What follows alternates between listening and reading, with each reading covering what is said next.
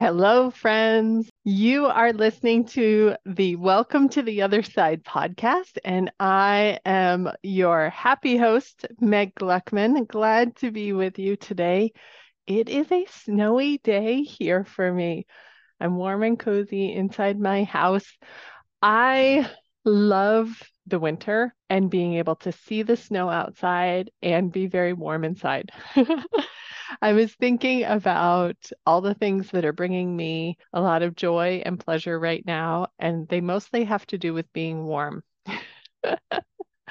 I don't know if you're familiar with this herbal tea. I guess it's really a green tea that Trader Joe's offers, which is a candy cane green tea, and I am just addicted to it. I have gone through multiple boxes recently. I am also really enjoying drinking uh, some miso soup that just like warms my body up so much. And I'm wearing all my fuzzy, warm clothing. It's not unusual for me to be wearing some long underwear under my pants uh, to keep me cozy warm. And I have been spending a lot of time, I'll be honest, a lot of time in the hot tub and the sauna at my gym. Sometimes I don't even work out. I just go and I sit in the sauna and it's amazing.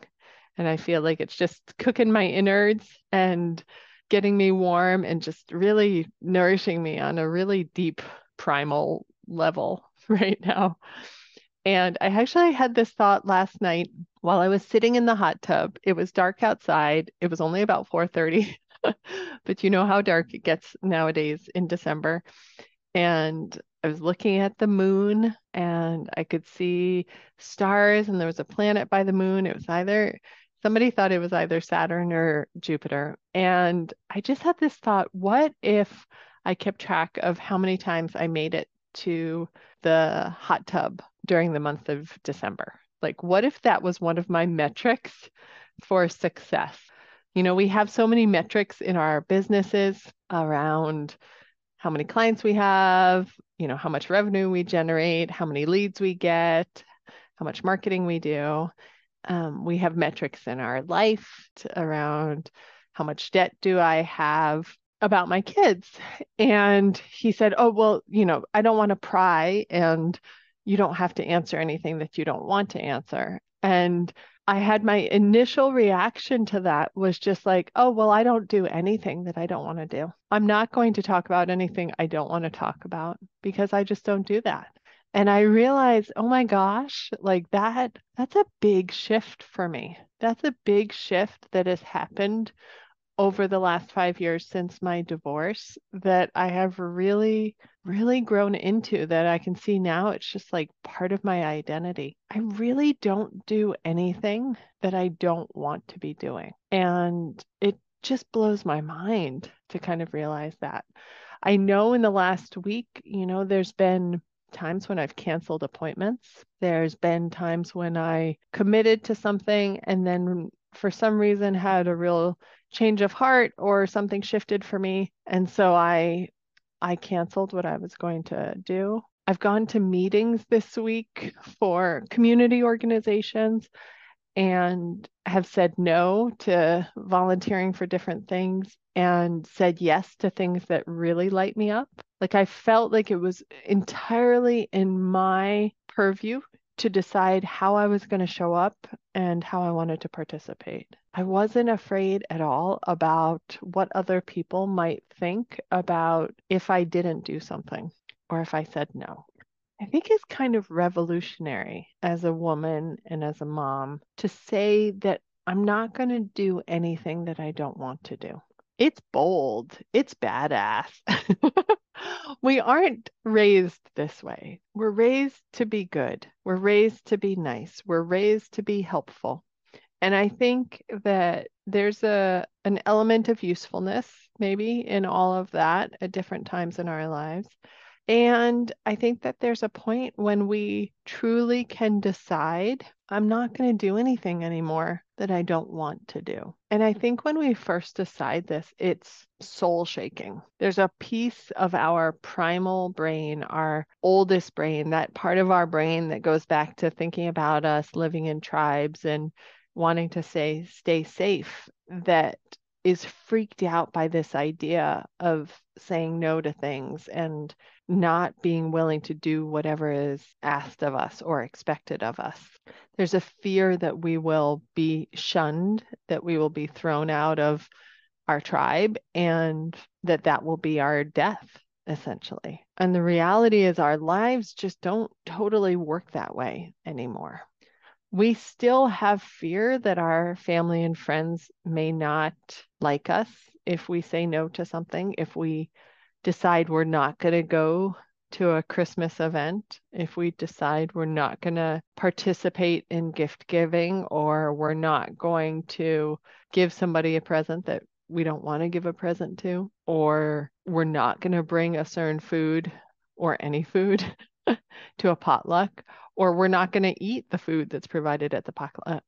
We might have fear about what other people might think and do and say because of how we show up, but it's not the end of the world for us. And so often there isn't even a response from other people. We act in a way sometimes where we are trying to prevent anybody from being upset at us we act in a way that we are trying to control the situation. We're con- trying to control their reaction. And so we end up doing things we don't necessarily want to do because we think that this will keep other people happy and then they will be nice to us. They will treat us the way that we want to be treated. But the reality is, we we can't control anyone else. We never have been able to, even though we've thought we had been able to. They're going to react however they're going to react. The most we can do is show up how we want to be showing up.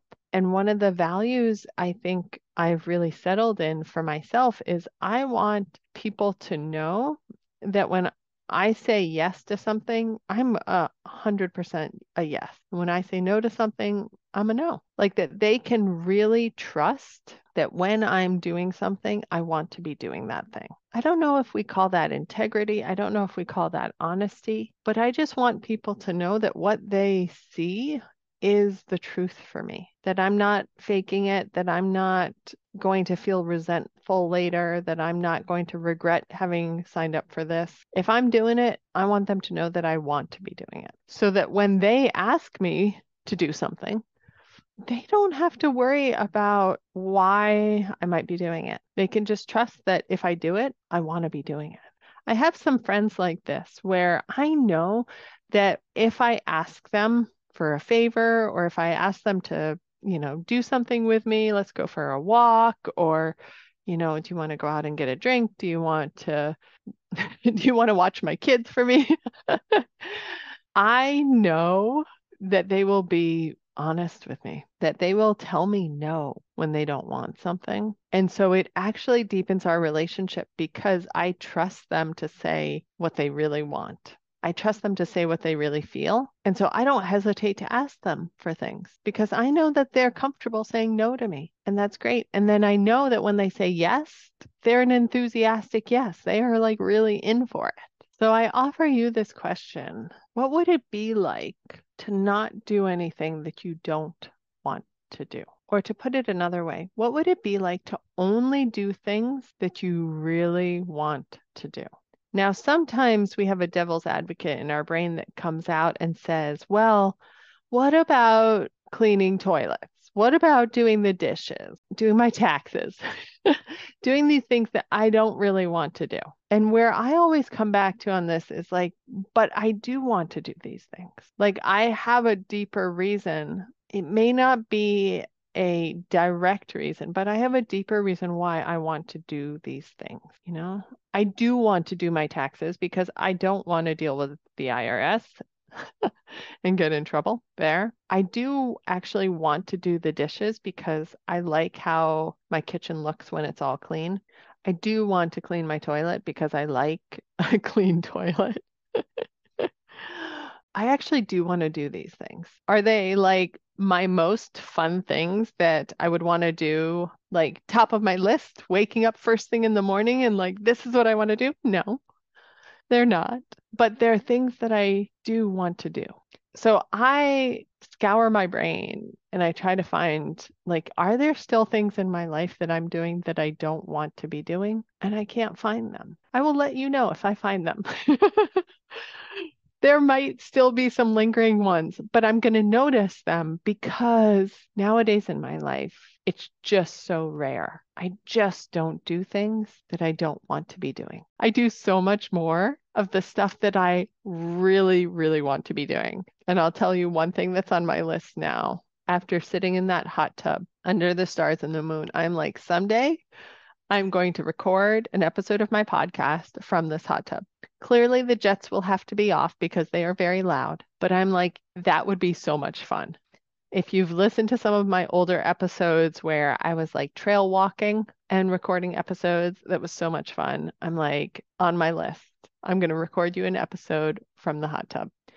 Okay, y'all, ponder the question what would it be like to only do things I want to do? And during this month of December, savor and enjoy and bring in so much more that you are excited about, that you want to be doing. Find more space for pleasure and for rest. And I'll talk to you all soon. Take care now.